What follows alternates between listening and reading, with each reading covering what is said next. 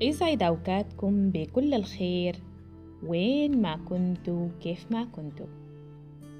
أنا ريم عبد الحميد وبودكاست يوميات زوجة.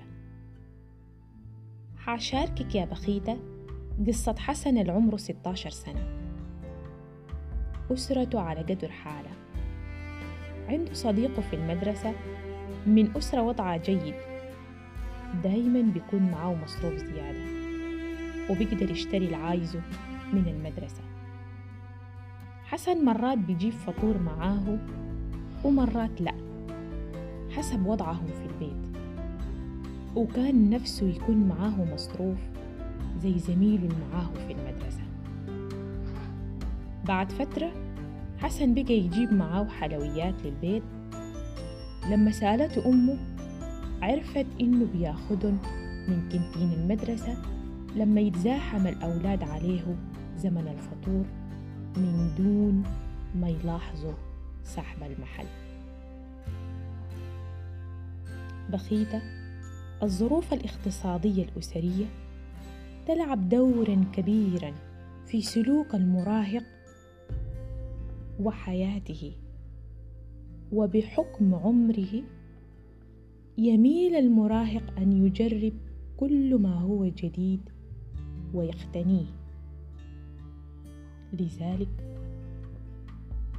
المصارحة والمكاشفة معه بخصوص الحالة الاقتصادية للمنزل من ادخار وإنفاق تجعله يقدر الوضع الاقتصادي العام للأسرة وبالتالي تعلمه ترتيب الأولويات والإحساس بالآخرين وتقدير قيمة الأموال والقناعة بالموجود والتصرف في نطاقه. فلا التبذير يجدي نفعا ولا الإمساك مفيد فخير الأمور أوسطها. ويفضل أن يتم وضع المراهق في مكان منفذ مثلا إرساله إلى السوق لمهمة شراء الأغراض.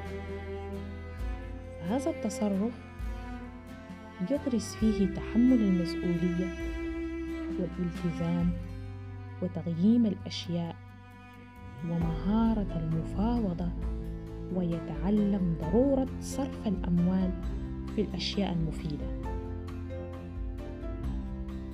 فلذلك وجب علينا أن نعلمهم منذ الصغر الادخار وأهمية المال حتى يشبوا وهم على دراية بأهمية الحصول على المال والمحافظة عليه.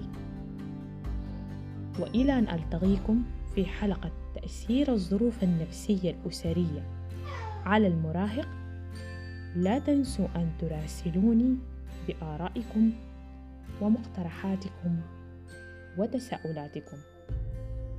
فدتكم بالصحة وبالعافية.